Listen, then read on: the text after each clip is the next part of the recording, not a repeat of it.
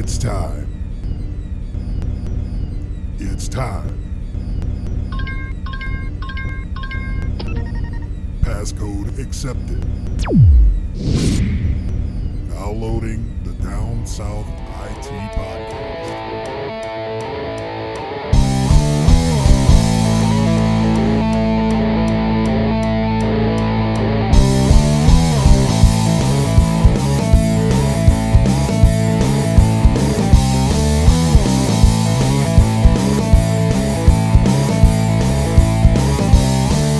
Hello, everybody. Glad to have you with me.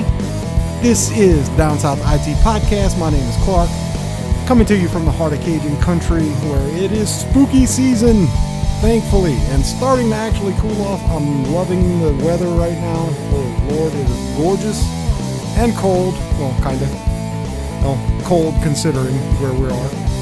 And first and foremost, I do want to apologize for the lack of a show last the for my last scheduled release.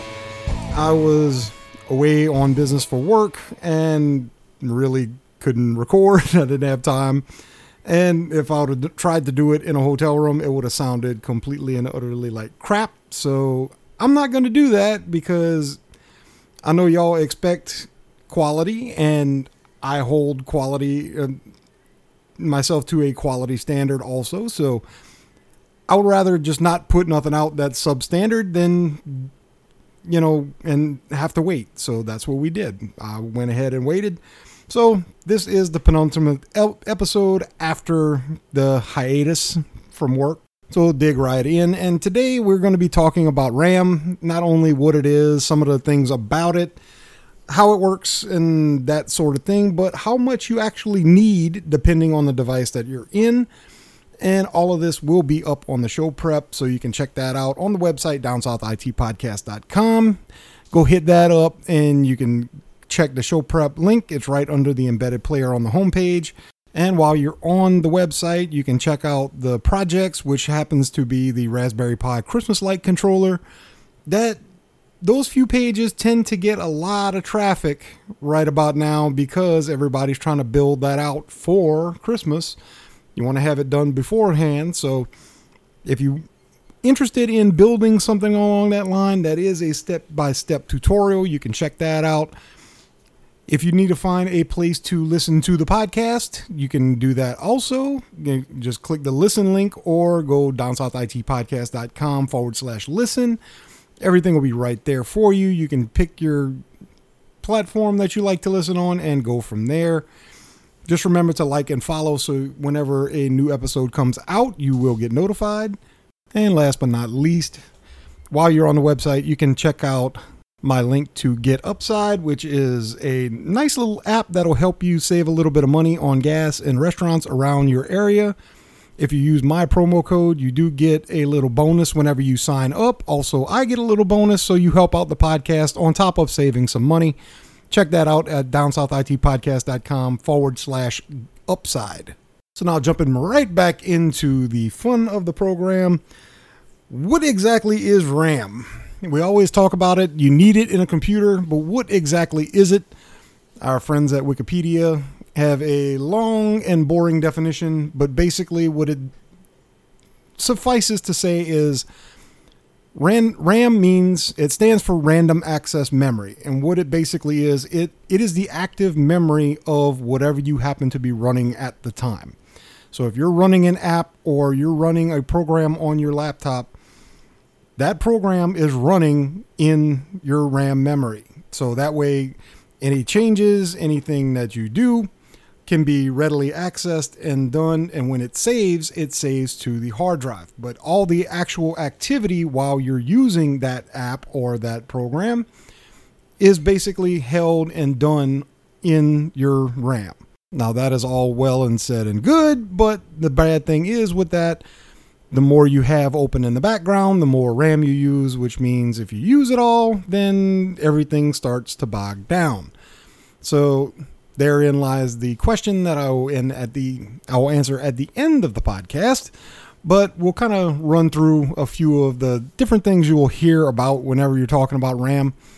And mainly just kind of how to look for it, what to look for, the different speeds, all of that kind of thing. So we're going to get into that real quick. First up is going to be volatile versus non volatile memory. Whenever you're talking about RAM, RAM is always going to be volatile memory, which means as soon as you take power away from it, whatever was stored there goes away. There is no saving it, it's done, it goes away. There is nothing to be saved. When you're talking about non volatile memory, that kind of memory is like your hard drive or your SSD or any other kind of storage medium that you have. That is non volatile. Whenever you take power away from it, if the d- data is saved on it, that data will remain there until it is either deleted or the disk goes to crap and you can't get anything off of it at that point. But the idea is basically when you take power off, when you turn off your laptop, turn off your phone, whatever, whatever's in RAM at that moment goes away. Now, when you do talk about RAM, you're mostly talking about three different types. You have SRAM, which is static RAM. You have DRAM, which is dynamic RAM. That's the most common one. And you have ECC memory, which is it's a little bit different. It's used more in the server and enterprise space, but they do have some people that use it on desktop computers, but it's not it's it's not a very common thing. So basically what it is, static RAM data when it's written onto that RAM stick is written with a transistor into the memory cell. Now, the transistor is either going to be off or on because of the cost of transistors and different things like that. Those RAM types are a lot more expensive to produce, but on the flip side, they use less power. When you're talking about DRAM or dynamic RAM, that's the most common. It stores data using transistors and capacitors. So a transistor will turn on and charge a capacitor. The capacitor will stay charged or not, depending on what data is there. And that's how it, the data is stored in the RAM until it needs to be recalled again, and it goes from there. Those are a lot cheaper to produce, but they do use a lot more power. Now, the difference between not a lot of power and a lot of power is usually about a half a volt, maybe one volt. The charge that a regular RAM stick will use is 1.2 to 1.3 volts. You can undervolt if you really want to. Not recommended, but 1.1 to 1.3, maybe 1.4 at the high end is really pushing it.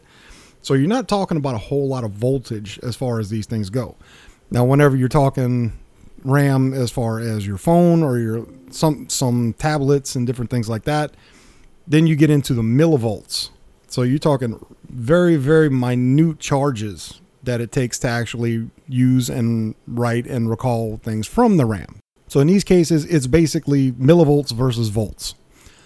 When you're talking ECC memory, the difference with that is it actually has circuitry built into it that if it detects memory errors as data is being written to it, it'll actually self correct. And that's why a lot of servers use it with battery backups. That way, even if data is in the process of being sent to the RAM or from the RAM to your hard drive to be saved, it'll actually, any kind of discrepancies or you know, errors or anything will be corrected. Then it'll be saved before power is lost. So ECC is more, a lot more used in server space. Like I say, some desktop will use it, but not very often. I mean, you probably could use it in like a home server or something like that, but it's not a necessity and is definitely a lot more expensive than your regular DRAM stick that you would use in a desktop or a laptop. Next up is channels. A lot of these you'll hear even if you watch YouTube or something like that, or even kind of in the, the tech space, you'll hear single channel memory, dual, quad channel, different things like that. And basically, that's how many sticks can be written to at one time. If you're using single channel, obviously it's just one RAM stick can be written to at one time. If you're using dual channel, two two RAM sticks can be used at one time.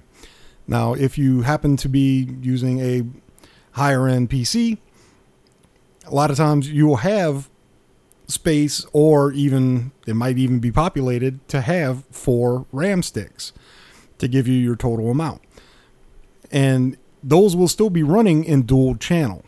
It'll just write to two RAM sticks at a time or read from two RAM sticks at a time. So even if you have four sticks, it can still run dual channel. And a lot of that depends on if your CPU and your motherboard will support it. Most modern motherboards will support dual channel. Some of the bigger and kind of more expensive boards will support quad channel. It's not really something that's in the enthusiast space very often. It is very, very, very useful and a, pretty much almost a given in the server space. In servers and a lot of these higher end machines and stuff like that, data centers, they have CPUs with a lot of cores, and a lot of those cores can be subdivided and used for different things. So, what they end up doing is they have quad channel RAM. They can use four RAM sticks at a time, but they can have massive amounts of RAM. Some some servers can have upwards of two terabytes worth of RAM. That is a lot. Most people don't have two terabyte hard drives, but these have two terabytes worth of RAM. And a lot of that is used for virtualization. They'll use a virtual server and they'll just break up the CPU cores and the RAM memory and they'll just kind of break it up so they can have lots of separate virtual computers on one giant server. So you'll take four or eight cores and like eight terabytes of memory, um, eight gigabytes of memory, excuse me, that'll be one computer. Then it'll break up the next eight and eight, and it'll do it again. So depending on what they're trying to do, they'll break it up into multiple different virtual machines, so that all of those are accounted for. But not everybody is using the same memory. Not everybody's using the same cores. So whichever machine it happens to be, it'll run on its own dedicated hardware and that way your performance is not going to lag. But basically, whenever you hear single, dual, or quad channel, just know that that's how many RAM sticks the motherboard can use at one time. That's basically all you really need to know. When it comes to speed and data, there's a lot of different RAM types, but and graphics cards will actually have their own versions of RAM just for graphics and AI processing. But I can guarantee you that's a completely different podcast because they use a whole different form and all kinds of other weird stuff. So I'm not going to even get into that on this podcast. I may do that in a future episode, but for right now, just know that graphics cards and regular PCs or laptops or whatever, they use different types of RAM. That's that's kind of what I'm going at. You may hear the term DDR when it comes to RAM. And a lot of RAM, it whenever it's named, it's actually named by the RAM type, the RAM speed, all of that kind of thing. So you hear it called DDR4 2300 or DDR4 2100 or DDR3 1833 or something like that. And basically, what it is is the DDR part of it, which stands for double data rate, the DDR2, 3, or 4 is the RAM type, and the number following that is going to be the speed. All computers run on a clock cycle, which usually only lasts a millisecond or two. And what DDR does is it takes the standard clock cycle and it divides it up. So DDR2 will have twice, it'll do two reads and writes for each clock cycle. DDR3 doubled that. So it did four reads and writes per clock cycle. DDR4, it's up to eight now. So each successive generation, the transfer speeds got a lot faster. Now, with that speed, there was a lot more, you could have a lot more memory per stick, per RAM stick, that would be viable to use. If you couldn't really read or write to you know, two gigs worth of RAM because it wasn't fast enough, there's no point in having that much. So with each successive generation of DDR2, DDR3, DDR4, the amount of RAM that you could have on each stick of RAM got a lot bigger. So in DDR2, you can only have two gigabytes at the most. DDR3 was 16 gigs. DDR4 is 128 gigs. I believe it's 256 now with DDR5, but it may be up, it may be even higher than that. I'm not 100% sure. DDR5 is still fairly new, and there there's just a, a few CPUs and motherboards that actually will take advantage of it. It is a lot faster, but it does have a few quirks that DDR4 and DDR3 do not have. So I uh, decided really not to jump into it too too deep with this podcast here. But just know that DDR5 is the newest generation and it is quite fast. That's that's kind of the, the the juxtaposition here. So and again, depending on what type of motherboard you have, what generation motherboard, it will only support one type. So if you have a motherboard that calls for DDR3 RAM, you can't put 2 or 4 in it. It'll only use DDR3. Same thing with DDR4 and it's not backward compatible. Each one has little notches on it and all of the notches are in different places. They have different amounts of pins on the bottom of them, so you can't go backwards as far as generations go. Now the the speed itself is going to be in megahertz. And again, like I said, most of the time, whenever you're calling RAM, you say DDR4 2300 or something along that line. The 2300 is the megahertz. So there's a lot of different speeds, a lot of different timings with different RAM. So depending on if you have to, if you ever have to replace RAM, always either buy a completely new pair of RAM sticks that are the same timing, same brand, same everything. That way you won't have any problems. Your most computers can mix and match RAM speeds and stuff like that. The only problem with that is whichever one happens to be the slowest, that's what all the rest of them are going to slow down to. So if you have one that's way slower than the other ones, then it's going to everything's going to run at that much much slower speed.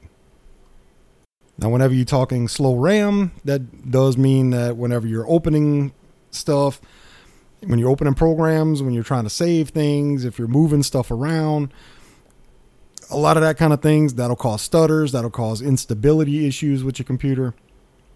So if things aren't stable, if it crashes, if it hangs up and freezes and different things like that, all of those could possibly be memory issues because your RAM is trying to either catch up or everything else is waiting on the RAM to either save or spit out the data that you're requesting. Now, again, you can technically install mixed RAM into a computer if that's all you had. It will go to the slowest one and it will cause you a little bit more overhead. So it's possible to do it, it's just not good practice to do it. So if you install one that's a say a DDR3 1833 and one that's a DDR 1933 something like that, it'll actually go s- slow down the other one, the 1933 to 1833 megahertz. So it'll slow everything else down to whatever that slowest one is. So again, usually the biggest thing with these is if you have to replace any replace in either with the exact same brand and timings and speed that you have, or just update to a new brand with a synchronized pair. That way you don't have nearly as many problems or potential for problems. Now, with RAM, it is possible to overclock. In fact, it's actually kind of a common practice to overclock RAM. Most RAM is advertised as, at least with DDR4, the the not the latest but the second latest generation.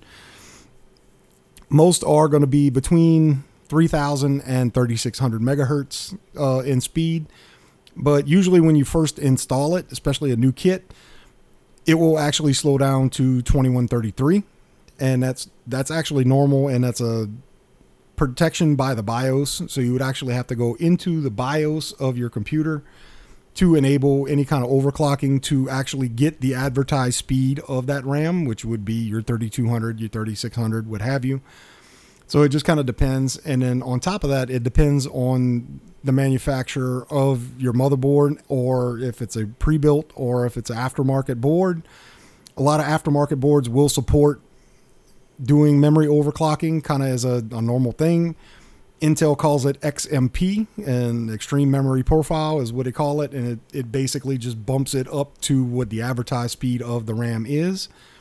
If you're going kind of the ASUS route or the uh, AMD route, they call it DOCP standard, which basically does the exact same thing and just kind of boost the boost the clocks a little bit. So they each have their own terminology and it depends again on the motherboard. And most pre-builts and things like that the bios will not actually even have those options to do that kind of thing and it's just you have what you have. So but if you do have a aftermarket motherboard chances are you actually do have the ability to overclock it if you wanted to upgrade. So that is an option if you do have that kind of capability and a word of caution before you jump into BIOS and start doing that kind of thing. If you meander too far off the beaten path of just enabling XMP and getting that kind of thing set up, and you start messing with timings and different voltages and different things like that, because a lot of these motherboards will have a plethora of options to where you can overclock and undervolt and different things like that. Just be forewarned that if you get too far off, that will cause stability issues, freezing issues, crashes, different things like that. So, memory overclocking is very much a science, but it is also an art. So, if you are planning on doing something like that or kind of want to experiment in that, go in very, very minute increments as far as, you know, bumping up speed or voltage or anything like that that way you can check for stability and see if anything actually does happen to crash or what have you. That way you're not actually doing anything really important and it won't crash on you while you're trying to save something like a document or pictures or something along that line. You want it to be stable.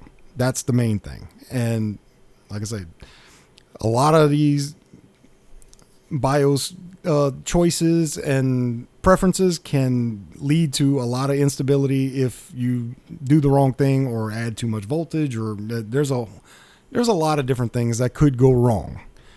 Not necessarily anything wrong with, you know, causing fires or, you know, killing your hard drive or anything like that, but stability issues are very much a possibility if you start messing with RAM. So now the big question. How much is enough?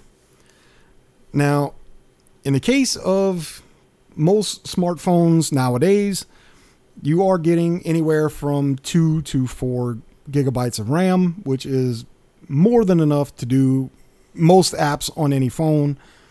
The only thing that you might have some issues with on a phone as far as RAM goes is some of the larger games that are out there.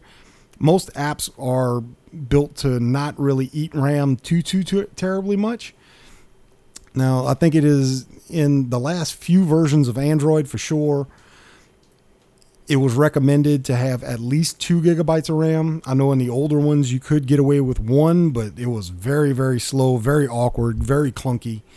So if you have like a really cheap Android tablet that has an old version of Android on it and it has one gig of memory, one gig of RAM, that's not going to be a good time. I can promise you. You want to stick with at least two, at least two if you can get more, great. But for between two and four, you should be fairly fine. You shouldn't have too much problem with that. Now, as far as tablets go, most iPads are going to have between three and six. Uh, you know, kind of depends on which generation you have. I know my the iPad that I have, it is, I think it's four, I believe it's four gigs of RAM, but most of it actually is used because of the way that iOS runs. They keep stuff, some stuff in RAM just so it's faster. So they do tend to use it a little bit differently than what most PCs would. So Apple's a little bit different on that in that case. I know some of their phones. Uh, I think the iPhone SE only has three, three gigs of RAM, maybe four. So you know, three to four for an Apple device is probably going to be plenty. Most of the newer iPhones do come with more than that. Most of them are coming standard with six now. So that's really all you would probably need as far as an iPhone goes. Now, when you're talking laptops and different things like that, I just had this issue with my laptop, the the new one I just got, which the review is up on the website, downsouthitpodcast.com. Just kind of scroll down, you see the review for it. It's for the uh, HP Envy laptop. Nice laptop. It really was. The problem was it only came with 8 gigs of RAM. And I don't think that was really the problem. The problem was it was only one stick. So my solution, well, not that I really wanted to do it, but I ended up sp- spending an extra 40 bucks and getting a full kit of 16 gigs of RAM and ran it in dual channel. That's made a world of difference. So most laptops, I think you can probably get away with eight gigs of RAM if it's running two sticks and running dual channel. That seems to run a lot smoother uh, as far and maybe you could probably get away with eight in single channel with an Intel build because they're so focused on single core uh, performance and different things like that. They're not very great at multi core workloads and different things of that nature. So they're getting better. Granted, they're getting better, and some of those Intel CPUs are very good at what they do. But they do tend to run a little better in single channel. If you do anything AMD wise, they are a lot better multi core and tend to do better in dual channel. So it does kind of depend on the CPU and motherboard. But 8 gigs should do you depending on how many sticks you have. When you're getting into say desktops and stuff like that, you probably could get away again with 8 gigs of RAM. It's pretty much the same situation as you would have in the laptops. If you're running an Intel CPU, you could probably get away with 8 in single channel, 8 in dual channel for an AMD build. But if you had the budget and could swing it, updating to dual channel and getting 16 would definitely help. At this point with the size of different programs and apps and the amount of resources that browsers and stuff use on laptops and desktops having 8 is almost probably your bare minimum. 16 would probably be the target that I would shoot for. If you can go higher than that great. If you have the budget for it great. If not I mean you can a lot of with a lot of these get aftermarket kits for fairly cheap again I, for that kit that I got for mine, it was a 16 gig kit, dual channel, 40 bucks. It was not bad. It was very easy to change, not difficult at all. I mean, I, I really don't think anybody would have too much problem doing it. The ones for desktops are even easier. It's basically just a couple of tabs on each side, pop the old one out, pop the new ones in, boom, you're done. It's very simple. So even if you have something now that has eight gigs, but you do want to upgrade and kind of get a little bit more speed and a little bit more stability out of your current setup, it's very easy to do. The most difficult part is going to be trying to find either a kit that will fit your computer at the, this point or trying to find a matching RAM stick that can you can just easily add in luckily, most of the documentation for pre-builts and motherboard manufacturers all have that kind of information laid out online. So doing a little bit of research can go a long way as far as figuring out what you need. And then you can go to say Amazon, Newegg, different places like that, even Best Buy, picking up the amount of memory that you would need to do an upgrade and do it fairly quickly. So there you have it. And I will have all of this information up on the show prep. So you can go check that out, downsouthitpodcast.com. Look for the show prep link underneath the embedded player. You can hit it up right there and kind of go through all of these different terms and what they mean and different things like that. If I kind of went a little fast, because I kind of ran through everything kind of quick today. So if you do want to read up on it, again, double check that. If you need to hit me up, use the link at the the little table at the bottom. There's a email form at the very bottom of the homepage, or you can just hit me up on email, downsouthit at gmail.com, and I'll try to point you in the right direction. So we'll go ahead and end it like I always do. Paraphrase from Elbert Hubbard Technology can replace the work of many people, but it can never replace the work of one extraordinary person. So go out and be extraordinary today. Thank you all for listening. I'll catch you right here on the next episode of the Down South IT podcast. I love you. I'll see you next time. Later.